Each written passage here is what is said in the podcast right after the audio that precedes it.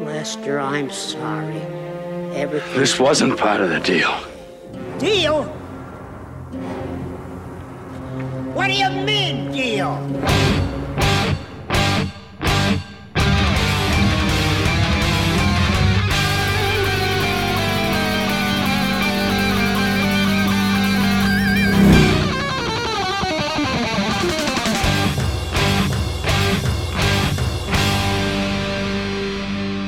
Welcome to the Mad Max Minute. You must have tasted it. It's Mad Max Beyond Thunderdome, one minute at a time. I'm Rick, And I'm Julia. and today we're talking about minute 37, which begins with Master interceding on Blaster's behalf, which honestly doesn't really count for much because this minute ends with Master mourning Blaster's death. Wah wah indeed. This is a bit of a sad minute. It is. There's lots of things in this minute that I don't really know what to say about them.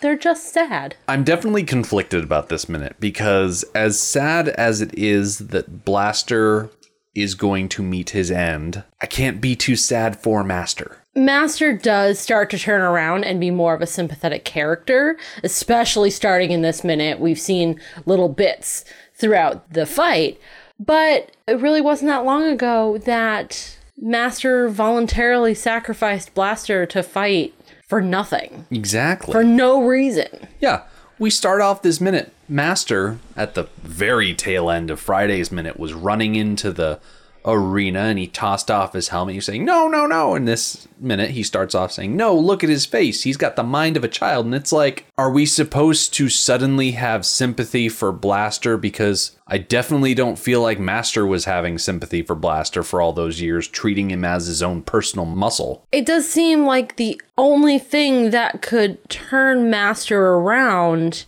is the very real and very direct threat of losing Blaster, which is still selfish. Oh yeah. I mean, every time you enter the Thunderdome, and I mean, this is the Royal You. I'm not calling out anyone specific, but every time a combatant enters the Thunderdome, there is always a chance that they will not win. Master knows how that works, and sure, his big downfall is that he's too proud that he's got this chip on his shoulder that he thinks that everything is always going to go his way and sure he's found himself in a situation where things did not go his way but he can't suddenly i just don't feel like he can suddenly turn around and be like no mercy when he sent blaster after so many other people that were not shown mercy Yeah. We're shown that Master removes his helmet, which, if I remember correctly, he has not done at all since we first have seen him. yeah he's been stomping around in that little samurai getup Yes. So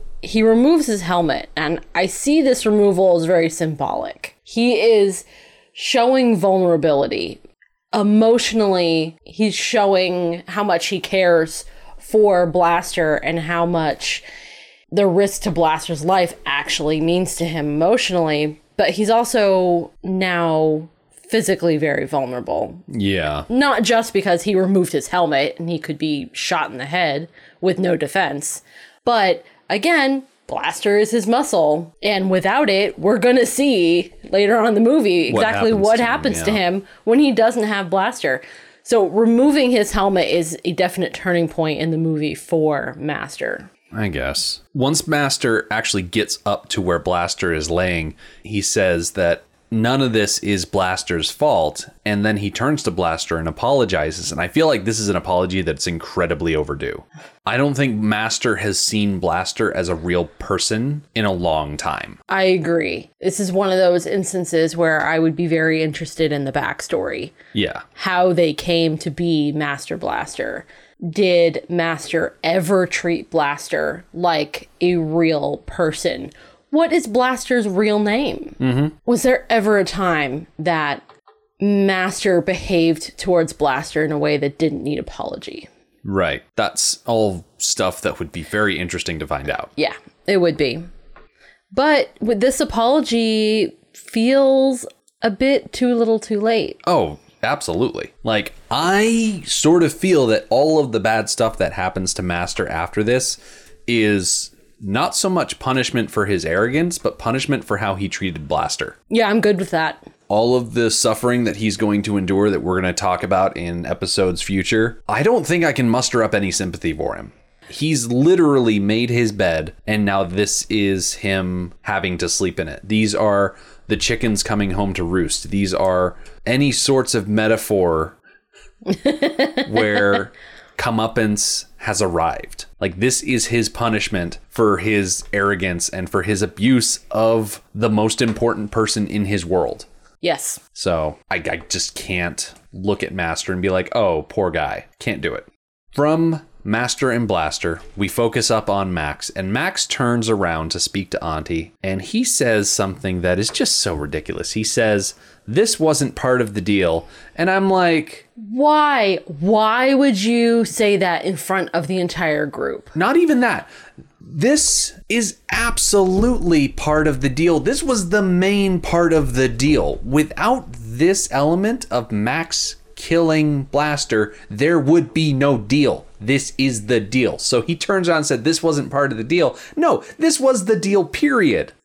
Well, he assumed that he was going out to kill somebody who was powerful and who had a general malicious intent, who was going along with Master willingly. Right. And he comes to find out that he is not going along with Master willingly, that he has the mind of a child and that he is an innocent. That is what wasn't part of the deal. And even before he accepted the deal, the whole reason he went down to Underworld was to scope out his opponent. Right.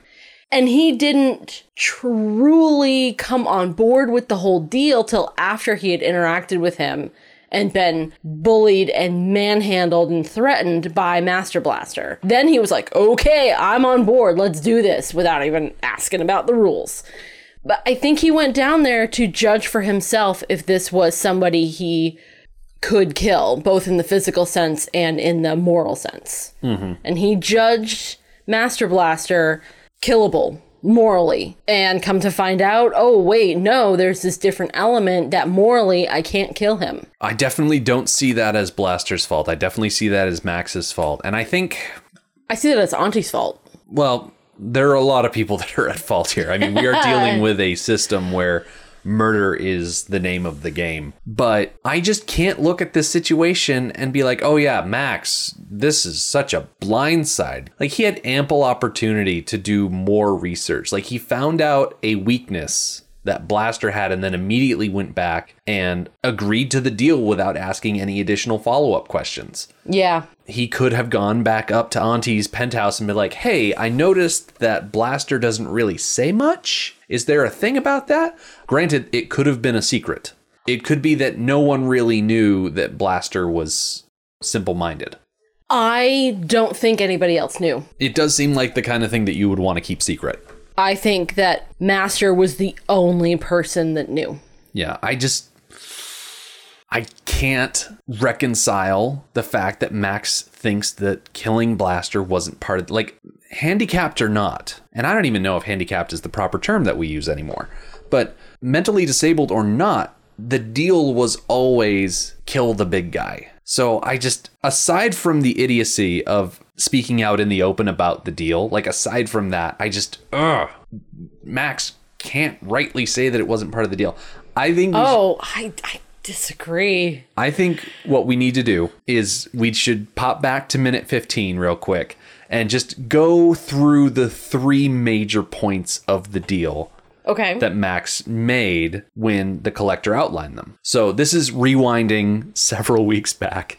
Let's see, we are in week 13 right now. I'm pretty sure minute 15 was the tail end of week 5 Mm-hmm. Yeah, so this was about eight weeks ago, two months ago, that we talked about this. So for those of you that don't remember, the first stipulation in this deal, as the collector outlined it, is that no one knows Max is working for Auntie. Above all else, don't reveal the fact that Max is working for Auntie, which he breaks by standing in the middle of Thunderdome, looking up at Auntie and saying this wasn't part of the deal.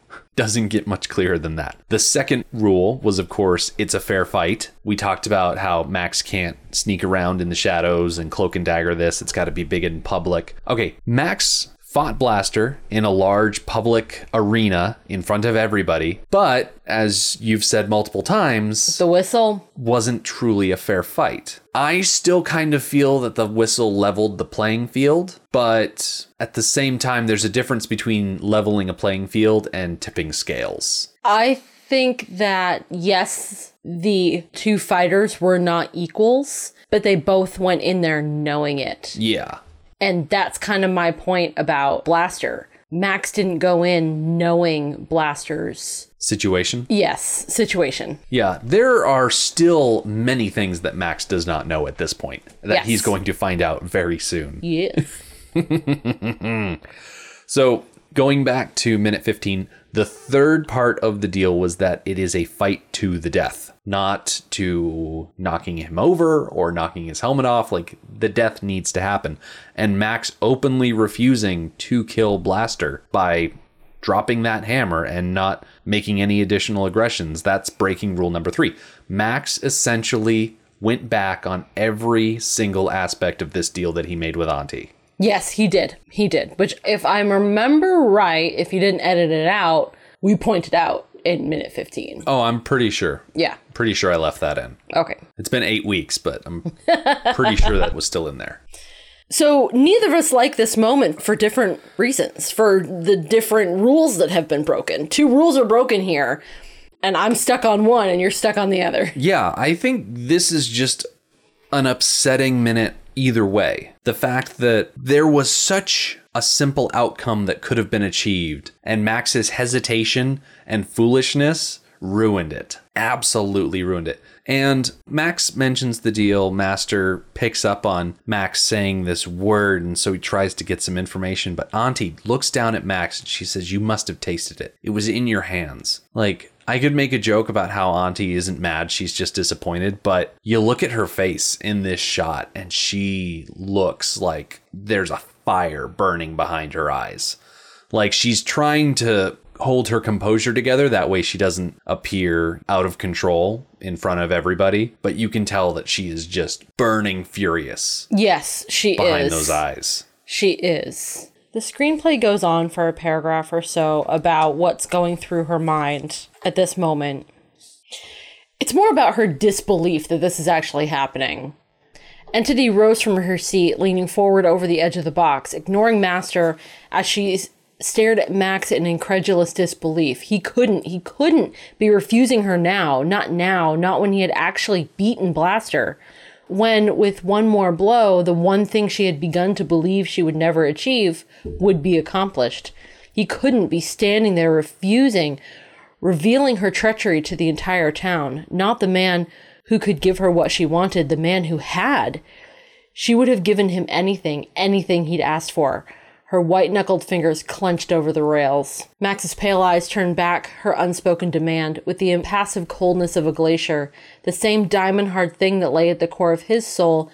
The strength she had sensed that made her believe he would succeed had turned against her when he realized the truth, and she was as certain as she had been then that he would never obey her command now. So, yeah, she's just lamenting that she was so close and she thought she had the right guy. Yeah. And that turned 180 degrees on her. And it doesn't really indicate, and neither does anything else in the novel really indicate whether she knew about Blaster or not. Right. But she doesn't care. Neither does she mention, oh gosh, can't kill Blaster. He has the mind of a child. And she doesn't say anything like that either. I don't think she cares either way. Do you think it matters that Blaster is, as they say in Blazing Saddles, just a pawn in the chess game of life? Yes, I think it matters a great deal. Just because he is not as mentally capable as Master, that doesn't make him stupid by any means. It makes him perhaps more easily manipulated. Mm-hmm. But there is a place in society for him where he can be an equal among his peers, and that is certainly not as Blaster. And he does not have to be a pawn to be useful in this society. Right. There's plenty So- that he can do. Yes, so placing him in the position of being a pawn and dying for it is a great disservice. But I would be just as sad watching any other pawn die in the service of Auntie or Master. I think I'm more sympathetic because he is. I never know the right way to say it. Because he is mentally deficient, mentally disabled. I think it's mentally disabled. Okay. But it's just as tragic either way, whether he is or isn't, it's just as tragic. Yeah. I think the tragedy of Blaster's situation comes more from the fact that he was used all of his life.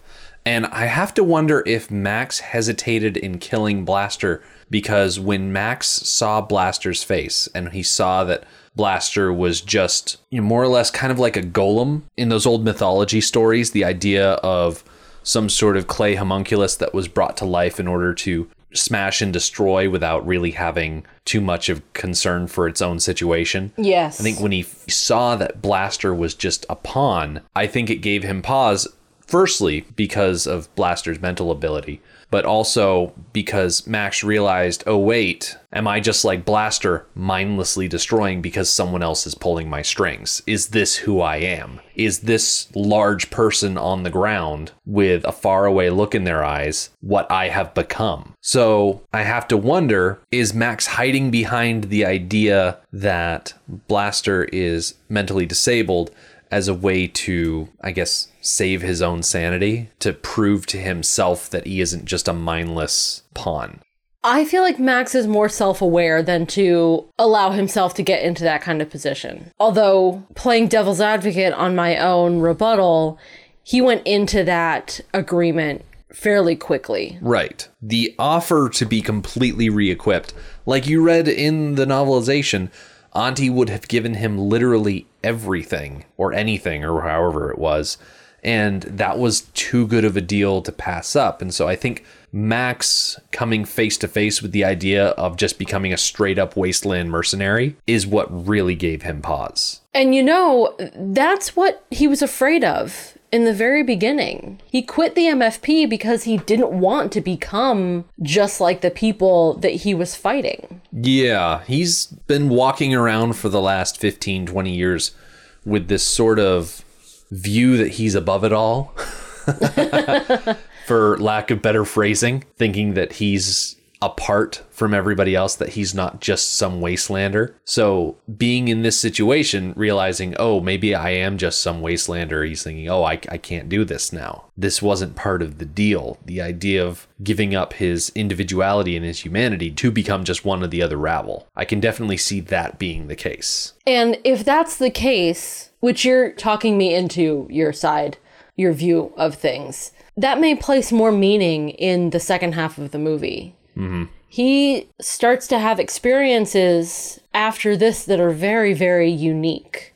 And and they affect a lot of people. Mm. And maybe this is just the sort of thing that he needed to spend the next 15 years still being a good person Yeah.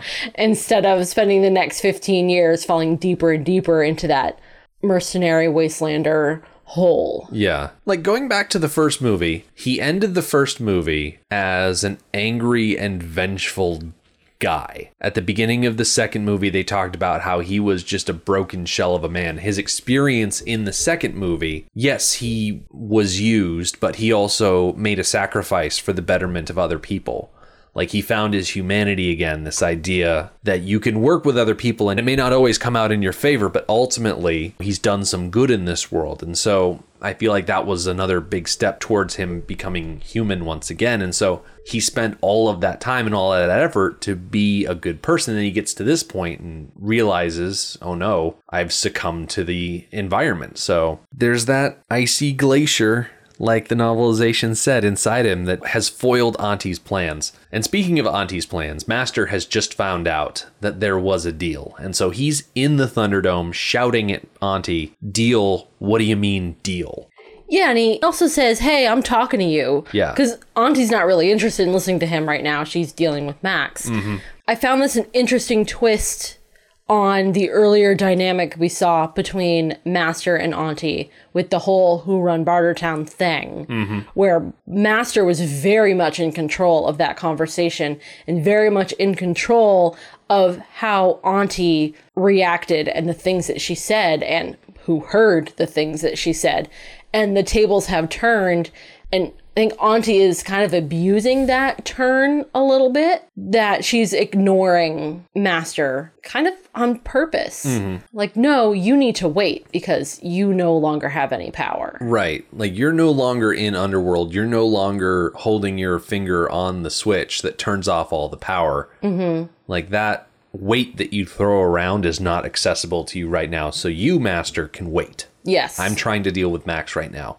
And even when Master interrupts her and tries to get some information out of her, she just sits there and stares at him. Like she's not going to give him the satisfaction of a response. Yes. This scene, it kind of made my chest tighten up like a little panic because I can imagine myself in a situation where I have done something wrong and I know that I've done something wrong and I'm being confronted by it and I don't know what to say. Mm-hmm. So I just don't say anything and like I'm panicking on the inside.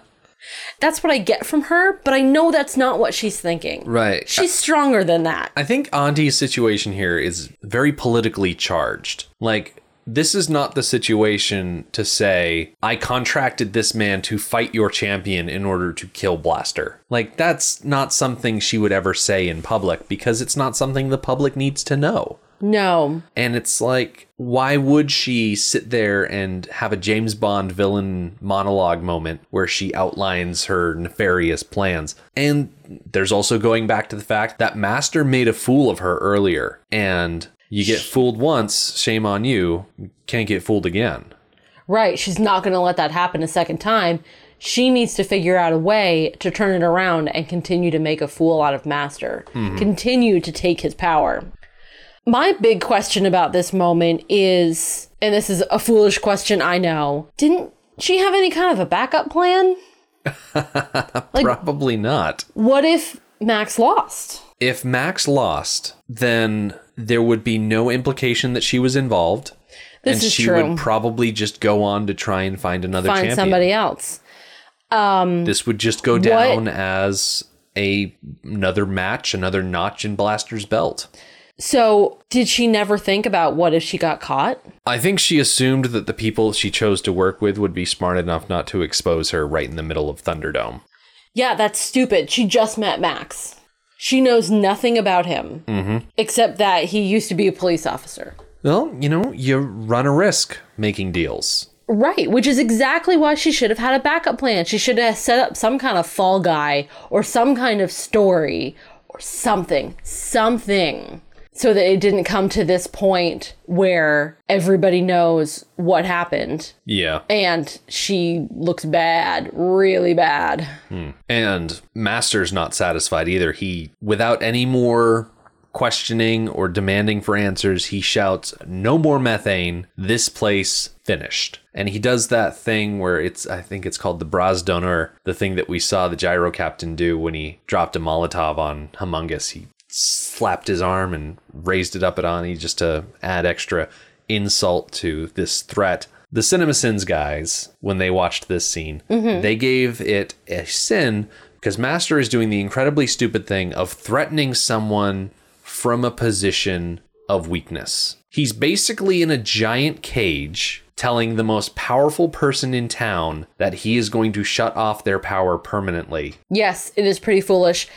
Well, at this point, Blaster is still alive. Right. He hasn't been shot yet. So at this point, Master hasn't really changed the way he's thinking about his situation. Yeah. He is still Master Blaster, and they still have a lot of power. it just is so foolish that he would think that they would just be allowed to get up and walk away. Like the rules of two men enter, one man leave are still in effect. There are still two men in that dome, and only one of them is going to leave. And at this point, only one of them is lying on their back Right. with little stars and birds going around their head. Yeah.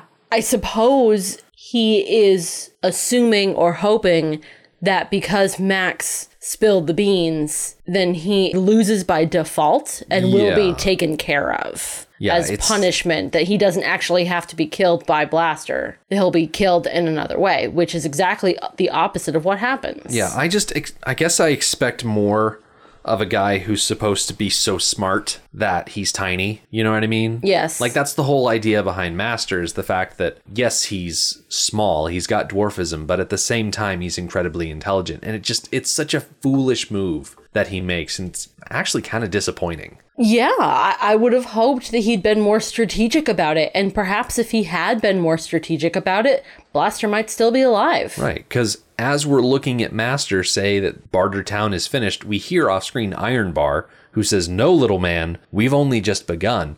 And Iron Bar levels a handheld crossbow at Blaster. He's got a handheld crossbow and he's got a larger crossbow that he's holding down at his waist. And he fires both of them at Blaster. They pierce Blaster's abdomen. Blaster does this horrible lurch and it's kind of hard to watch.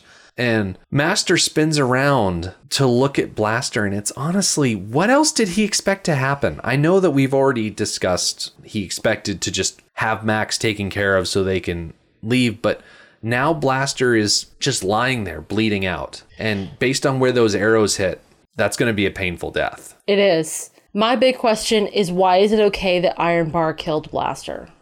Yeah, He's not part of the two men that entered, so he has no right to kill Blaster. And Thunderdome is the only way that murder is okay in this society. yeah, So if it is okay that Iron Bar killed Blaster because of this situation, that it gives Auntie the cover to ignore it and just move forward with whatever. Why didn't they simply manufacture this type of setup before? They didn't need somebody who could defeat Blaster. They just needed somebody to cheat yeah. and to stop the fight and for the fight to be declared unfair. I feel like what needed to happen is for Auntie's guards to go into Thunderdome, drag Master out of Thunderdome, and basically lock the door again and say, hey, it's two men enter, one man leave.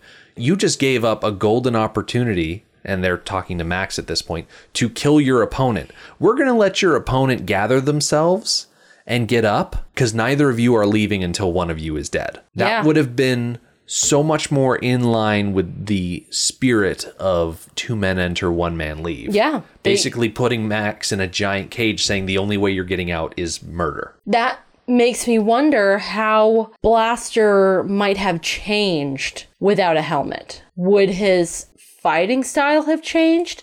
Would the way Max fights against him change? Would the way the people are cheering for one side or the other, would that change? Mm-hmm. It would have been a completely different dynamic to the fight. And I do think that that was the right thing to do in this society and their laws, would be to force the fight. Right. But Iron Bar takes that all away, and nobody bats an eye. Yeah. I feel like far too few people are upset by what Iron Bar does. The people, the masses, are really, really into the two men enter, one man leaves Yeah. rule. And Iron Bar violated that rule. But it's okay. Yeah, I've got a bit of a problem with that. Yes. I think it might be one of the first big things that I have a problem with in this movie. Yeah. is Iron Bar's interruption of this fight. I feel like it would have made for a really interesting setup if they just said, All right, put a padlock on the doors. We're going to sit here and we're going to wait. We're going to wait this out. And then Max would have to sit there and deliberate and think, I could starve to death in here because they're never going to let me out. Mm-hmm. Type of thing. it would have been very interesting to force Max to face this moral dilemma and to face his own humanity. Yeah. along the lines of how you were talking before about Max looking in the mirror and saying, Oh my gosh, what have I become? Well, now he has to face that and he has to act on what he feels he has become. And now it's a life or death situation. He has to make a decision. It would have been very interesting. I have to wonder if that's the direction they would have gone in if Max hadn't spilled the beans about the deal. That certainly did change things, but really only for Auntie and Master. Yeah. The people didn't seem to care about the deal. Yeah, there wasn't really any rumbling from the crowd. No. And even in upcoming minutes, when Auntie brings up the idea of break a deal, face the wheel, the people are a little bit slow to get on board with that. They were probably like, oh, okay, I guess we're doing that. I guess we're not doing Thunderdome anymore. I guess we're doing the wheel now. Yeah. They wanted to see Thunderdome. Thunderdome was much more fun than the wheel. Mm-hmm. Getting back into the minute, we're at that point where Blaster is just lying there and Master is leaned over him. He's crying and saying, Oh, no, no, no, no, that type of thing. We get another shot of Auntie and her allies sitting up there on the balcony. There's not much I want to say about this shot of them standing up there, except that Iron Bar takes the handheld crossbow that he's holding and he blows on the front of it uh, as if he's blowing away gun smoke in a Western movie. It's really quite foolish looking. Yeah, he was probably trying to look cool by doing it, but at the same time, I don't know. It just seems a little played out, It really does. little and it's- cliche. it's not even applicable. Mm-hmm. It's a little showy. It is. Like, you really want to be arrogant while you just murdered a man? yeah, someone that was on their back. Like, come on. You can pretend to blow away gun smoke when you do an amazing 1001 shot where you're driving headlong at someone and you're using a wrist mounted crossbow attached to a severed arm that you pulled out of your own shoulder. Like, if you land that shot, sure, you can blow across the front of your crossbow and say, oh yeah, I'm good. But come on, Iron Bar, come on. Yeah. What are you doing? He had every advantage. Mm-hmm. But back in the floor of the Thunderdome, Master is weeping openly over Blaster. And I can't help but feel like this could have all been prevented if Master had not sent Blaster in there as an attack dog in the first place. Like, Blaster died because Master had an ego trip. Absolutely. And there are several points along the story that we've seen so far where Master could have made different choices and it wouldn't have led to Blaster's death. Mm-hmm. But he made a series of choices because he was arrogant and, as you said, he's on an ego trip. And they inevitably led to Blaster's death. So I just, no sympathy. I, I know I've said it multiple times this episode, but yeah, no sympathy for Master at all. Like, I can feel sad that Blaster had to, pardon the cliched term, but bite the bullet in this situation. But yeah, not sad for Master at all. We're gonna leave Master to weep and cry over Blaster's body. Next time around, when we come back on Wednesday, we're going to see Max. He's going to try and exit the Thunderdome, but he's going to find the way is blocked. And uh, thanks to Pig Killer, apparently p- public opinion is going to swing in Max's favor, prompting Auntie to take a bit of a leap to change that. So that'll be Wednesday. The Mad Max Minute podcast is a fan project by Rick and Julia Ingham. The Mad Max franchise was created by George Miller and Byron Kennedy, is presented by Kennedy Miller Mitchell Productions, and distributed by Warner Brothers. Mad Max Minute is produced and edited by Rick Ingham. Our opening music is Verdi's Dies Irae by Daniel Batista of danielbatista.com. And our outro music is We Don't Need Another Hero by MilitiaVox of militiavox.com. Our home on the internet is madmaxminute.com. You can follow us on Twitter at madmaxminute, like us on Facebook by searching for Mad Max Minute, and join our Facebook listener group, Mad Max Minute Beyond Microphone. If you'd like to support the podcast, visit madmaxminute.com where you can check out our TeePublic storefront by clicking the store link, link, join our Patreon by clicking the support link, or make a one time donation by clicking the donate link. Thank you for joining us for minute 37 of Beyond Thunderdome. We'll see you next time. Ah!